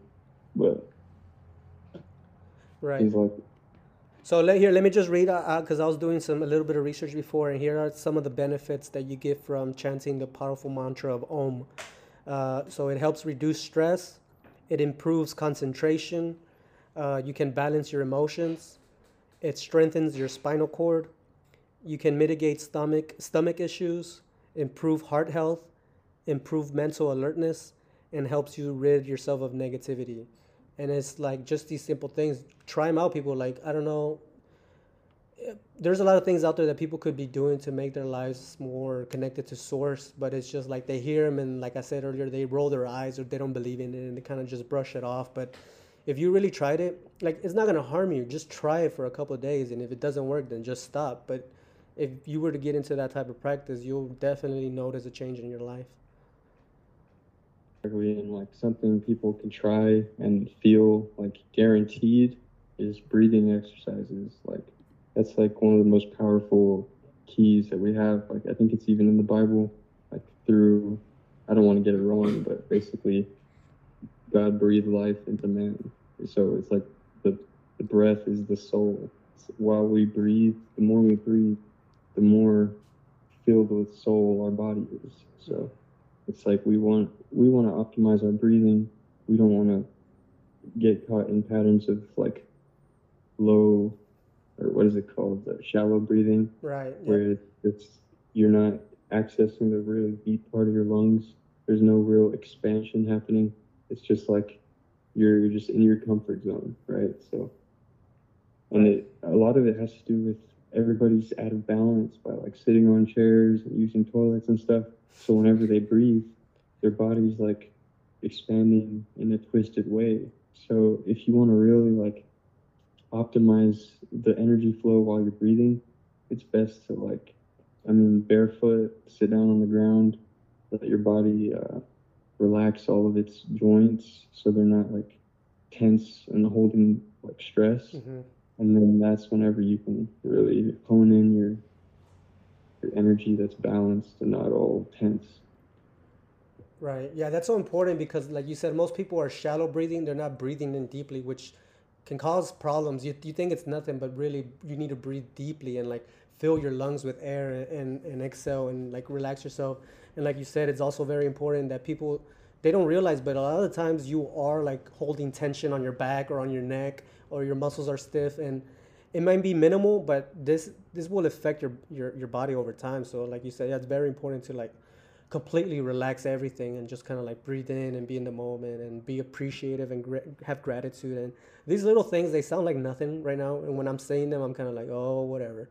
But they definitely do have some type of effect. And i don't know i don't know why any of this isn't taught in schools. If they could just teach this to school like ki- teaching kids how to ground like you're talking about being uh, barefoot on the ground. Uh, this is called grounding right? Wh- what is grounding? Can you explain it? So, for sure, it's basically like our body is like a it's like a conductor, right? We are a conductor. We have our own energy. So when we stand on the earth, we're absorbing the uh, electrons, the, negative ions from the earth, and our body is like basically powered by it. It's like energized by that. And it's well known that the positive ions are actually more harmful to our body because it's like pulling energy from our body. Because like we're filled with negative ions, and so when this positive ion comes, it's like pulling away. So that's what kind of emits from our phones and like our Wi-Fi and stuff like that. Like all this pi- positive ions, Mm. where it's like pulling energy from us and like creating a defense, putting our body in defense mode instead of healing mode and harmony. So. Right Uh, but grounding has to do with basically just standing barefoot on the ground. And if the if the ground is wet, it makes it like more powerful oh yeah because everything is connected. Yeah. So Wow. Dang, that's awesome. See, like, I wonder how people discovered all this stuff. By I don't. feeling, I r- Yeah, like Pete always tells me this thing about like live through the live through the soul and not the ego. And if you live more through the soul, you'll be more in touch with like these subtle things that your body's trying to tell you, but but because like like you're being bombarded by Wi-Fi signals, by cell phone signals, by by all this type of uh, ambient stuff that's attacking your your your aura essentially it keeps you from like really feeling and really being intuitive and doing the things that you need to do to be a, a prosperous more um, connected to nature human. I don't know if you've seen but um, the indians the native americans they had these shoes that had like these metal plaques on the on the bottom so it wasn't like you were barefoot it was like you're completely grounded and co- completely connected to the earth have you seen those I actually have those. That's crazy because it's definitely true. Like they had all kinds of copper and silver. Right. Uh, so they use that to for energy. Like the turquoise is sacred. It has to do with like energy as well. But yeah, I mean, uh, you said something I forgot. I was gonna mark on it, but I forgot. It. Well, we should start a shoe company where we like put that kind of stuff in the bottom. Maybe we'll become uh, millionaires. And we'll start waking people up. Like uh, some moccasins that are grounding. Right, Yep. right. Um, so I'm looking here through your profile, and now I, I lit a joint. We're gonna start getting a little wild now. I don't know. My, my whole thing about flat Earth is I'm on the fence. I don't know. Um, I heard someone on the podcast say something interesting, like it's just a waste of time. Like it doesn't really matter the shape of the Earth or anything. But I I, I like to look into it because I I think there's definitely something into it. Pete, do you think? What do you think about the flat Earth? Do you think the Earth is? Oh man, I don't, I'm not sure to be honest. It could be all fake. Right. To be honest, uh, that's what I think. I see you post a lot of stuff about flat Earth, and I, I have right here in front of me this one post that, that really caught my eye, and I wanted I wanted you to explain it to me. It's basically a picture of the whole Earth from above, like a, a flat Earth, but it's round. Uh, I mean, it's like a circle, a flat circle. I mean, and within it is the the yin yang symbol, and on one side you have the sun, and on the other side you have the moon. Can you explain to me what this post is? So that post kind of represents the movements of the sky, right? So the yin yang has that uh, energy flowing in one direction, and from above, if you were to look at the sky from above, I mean, you'd see the sun or the sky, the luminaries, if you will, traveling in a circle around the North Pole. So this is a really deep subject, and I used to be like, it's kind of funny because, like, I got into it because my sister came up to me and she was like telling me stuff about flat Earth, and I was like, and I had already heard a whole bunch of stuff about it, but I was on the fence like you guys, and I was just like, I didn't really think it was worth my time, basically.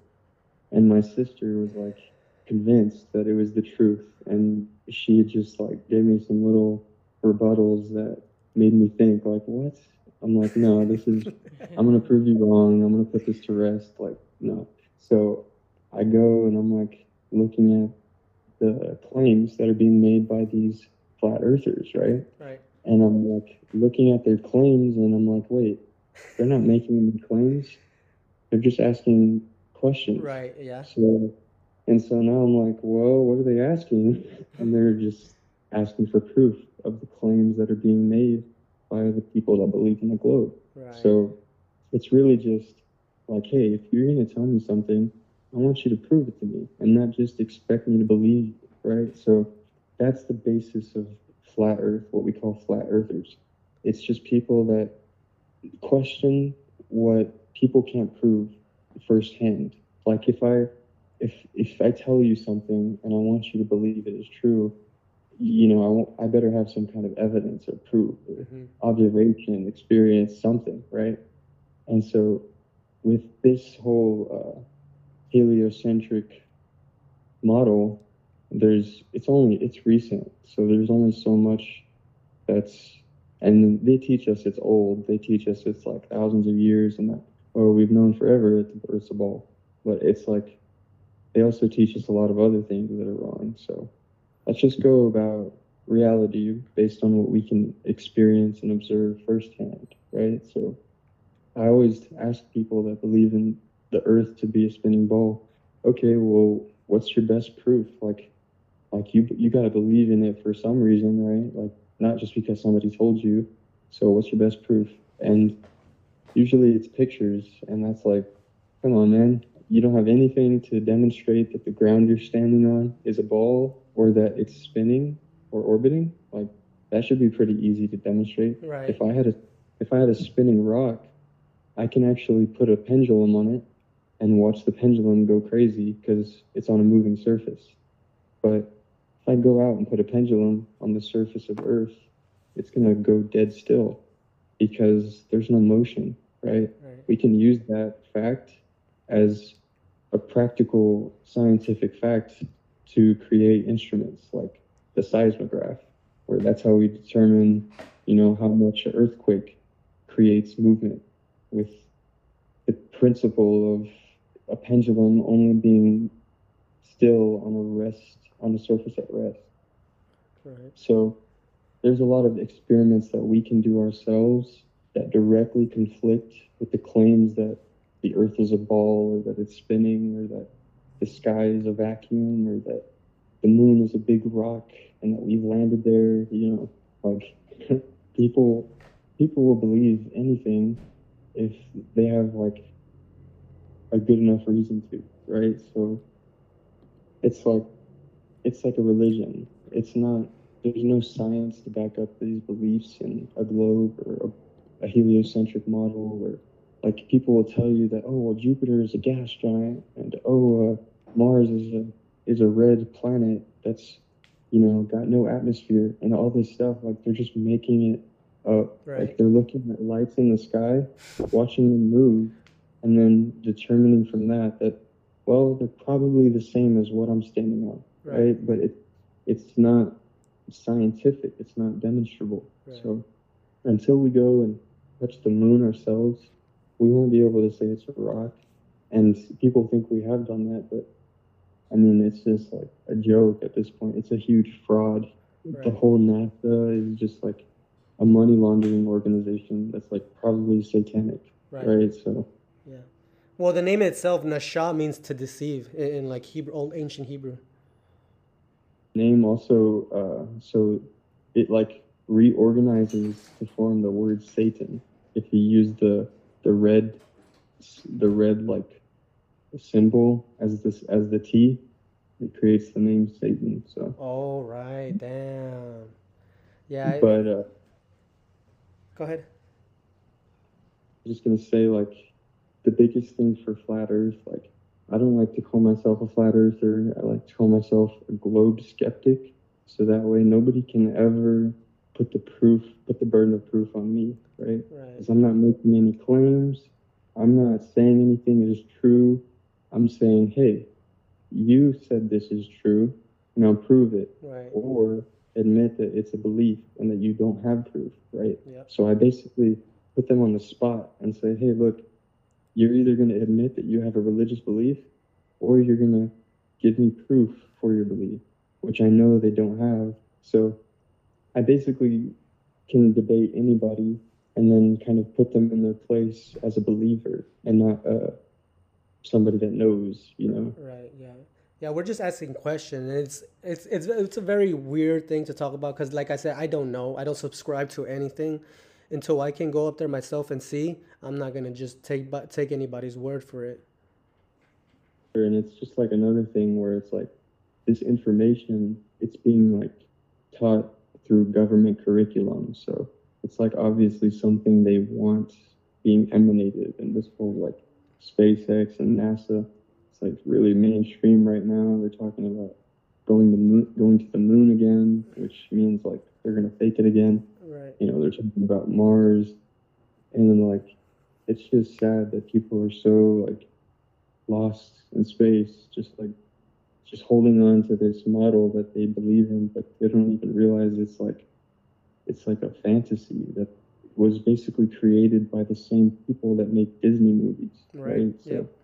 it's like it's like if walt disney went to go hire a mathematician to say hey invert reality for me and put it in a mathematical model so that way I can teach it as true, but it's so close to the truth because the truth inverted that people will never realize, right? So, like the sky, they tell us the sky is still and that we're moving, but that's not true, right? We watch the sun go across the sky every day, so we can like observe that what they're telling us is the opposite of reality right there.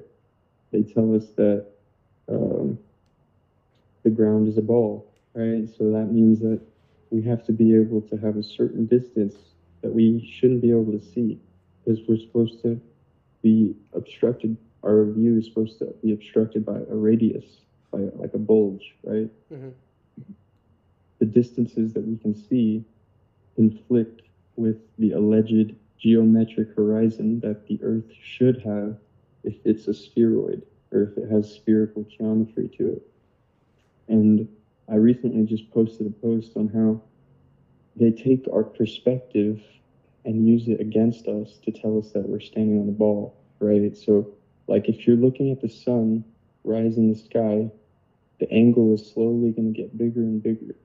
And what they did is, if you look at the angle on a protractor, they took the roundness of a protractor of a protractor and told you that you're standing on top of it instead of using the flat plane that you used to derive the angle in the first place. Hmm. Because people don't realize that any angle you make to the sky requires a flat baseline because two angles need two straight lines. So, you know, people would try to prove that, you know, the earth is moving because, like, of something in the sky. But in reality, it's like if you're looking in the sky, you're already creating an angle with a flat baseline. So, like, you're already using the concept of a flat earth to try and determine that you're standing on a ball, which doesn't make any sense, right? So, there's just like, if you're going to say you're on a ball, then the, that means that uh, the ball that we're standing on has to adhere to spherical geometry, which it doesn't. So that's the basis for how you debunk what they claim the Earth is a spheroid with a certain radius. Yeah, I think it's fascinating, but but then again, like I mentioned earlier, I, there was a guy that that a Christian truther. He was saying that it, it, it in the end it doesn't really it matters because if they can make you believe that you're on a ball and that the whole universe was created out of the Big Bang, that God doesn't exist. So it takes God out of the equation, but but then you have all this infighting between people. Is the earth flat? Is it round? You know, it doesn't really matter. What matters is that you connect to source and to God and to ground to the earth and to listen to music that has 432 hertz and to pray and to be to have gratitude and to do all these things that that are not taught in school and i feel like i'm gonna have to start a course or something to like teach people the basics like the basics to be grateful how to start out your day be grateful in the morning uh, eat proper food have connection to source walk in nature like do the things that like disconnect from the TV and the media. Like it's sucking up all your your your energy and attention. Me and Pete, we did something stupid last week. Um, I thought it would be a good idea to go watch the movie Doctor Strange, the new one about the multiverse. So we went, and it, the fucking movie is literally about demons, and they mentioned the Illuminati straight out, like the the bad guys are part of the Illuminati that Doctor Strange created. And I'm like, what are we watching? And then the parents were like lesbians and like th- through the whole movie it kept getting worse like and then what the movie basically is about is that there's this evil power that wants to that wants to suck up the power of all the the marvel heroes so he kills them and takes their energy and he sucks up their power and now he can use that power. So there's this little girl and it's strange because her name in the movie is america. And throughout the movie they'll be like we have to take the power from america. America has to be taken down. And it's like so obvious and in your face. Like how are you not seeing this? And what they mm. want to do to america is they want to sacrifice her. Like they literally have this woman the witch the, the what's their name? Wanda wanda from wandavision she's like a witch and she's all in red she's basically the scarlet whore and she they put the little girl america on an altar basically and she's doing like witchcraft and they bring demons into the place. I'm like, what the hell? I told Pete, Pete, let's go. So we walked out of the movie. I'm like, dude, that was ret- man. Why did we do that? And I'm like, I, I like watching these movies because I want to see how they manipulate people. So I like to call it out and point it out and be like, look, look, right here. This is what they're doing. This is how they put you in the spell, in the trance, and this is how they brainwash you. But I was just like, man, we I can't believe that we gave money to Disney and we walked down and we are like, damn I got pretty emotional over that movie. To be honest. Uh, what happened? What was your experience? I was just like so because I don't watch TV that much. So like I was just like I was like that that that movie. You know, I was like I was feeling all the things in the movie. The like propaganda, the, the symbolism. No, like no? just like the the characters and stuff. On the emotional roller coaster. Yeah. Yeah. Because I don't I don't watch TV that much and you know like I know when I do, like I get like super sucked in, like Juan was saying earlier, how like it just like captivates you for hours. You know, I was just like, I was like, I was just there. So I go, Pete, Pete, are you ready? Let's just get get out of here, bro. Like, okay, yeah, I'm done. But yeah, yeah the people that make these movies, they they know how to captivate the audience, and they also know how to like corrupt that. They they take that to their advantage and insert their, you know, propaganda or agenda or whatever. Mm, but that makes sense. Definitely.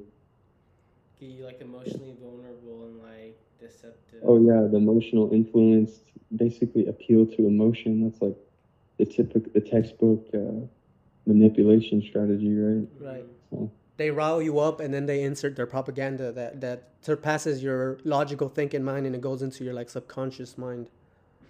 Exactly.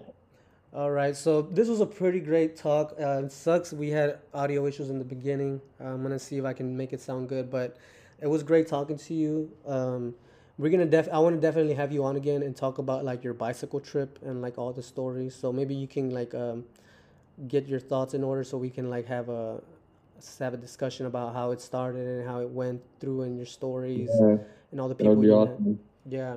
So as we close out, I like to ask people to like give a piece of um, what's a piece of information that you can share with the people that they can carry with them to help them in their life and in their days that that'll have a positive impact? That's a great question. I, I mean, I wish I could fit a lot into that. Answer, Just something, anything, anything simple. It doesn't have to be anything really deep. I think finding gratitude in things and staying away from, like, I think one of the biggest things I see in people is kind of like not trusting the universe is working in their favor. So just kind of really accepting that things are happening for you and not against you, right? So, and just really have trust in the the strength of our body, right? Our bodies are powerful; they can withstand a lot. So even if you know you get scalped like me, you know, you can still rise to the top and Right. really bring out the best of yourself. Yeah, y'all heard it here, folks. So gratitude. That's another thing Pete and I really, really harp about. Like to really be gratitude. And that's how you. That's easily an easy way to get out of depression or a bad mental loop. Just be all the things that you have now. At one point, you wished you have them. You had them, and now you do. And like people get so caught up in the mundane world, and they just want more and more, and they don't care to be uh, to have gratitude to what they do have. And it's just like, come on, people. But um, it was great talking to you, Mr. Cymaticist. Uh, can you give them your website so people can go check out all that music? I, I was listening to it, and you even have a Immortal Technique song on there, and it's tuned to 440. And Immortal Technique is usually pretty dark and stuff, but this song kind of put me in a good in a good uh, vibration. That's cool. You have to share that with. Uh, it's interesting how any song can be used to like be healing, just Right. tuning it. But my website is it's basically my first and last name, uh, A R I A N T E L L E Z dot wix site dot com slash and then it's cymatic earth. Right. I'm gonna put it on the notes so people can get, get on. But yeah, man, y'all go check it out and listen to that music, man. It definitely has an impact. Like, music's so powerful. Like I said, you could put a rock song and then a classical music song, and it'll totally put you in a different mood. So I want to end with this song called "Calling Wisdom." It's uh, I like to listen. I don't really have music with lyrics on my on my on my Spotify playlist. Other if it's either abstract music or meditation music or like positive stuff like Bob Marley and stuff. But uh, this I like to listen to abstract music, so this one's kind of like a. It sounds like ancient music, so I like meditating to this. So um, it's gonna be about five and a half minutes. And I'm gonna play it and just stick with us. I want to talk a little bit with you after we get off the air. And uh, thank you again for coming on, brother. I really wanted to talk to you, and um, uh, we're gonna talk soon. You have any any lasting questions, Pete? Uh, no, no, but that was all like that was really cool. All of that, really enjoyed it. Right, right. All right. So thank you, brother, for being on. And people, know thyself, improve thyself, find the others, and then you'll know what to do. Peace. Yep. Sure man, appreciate you.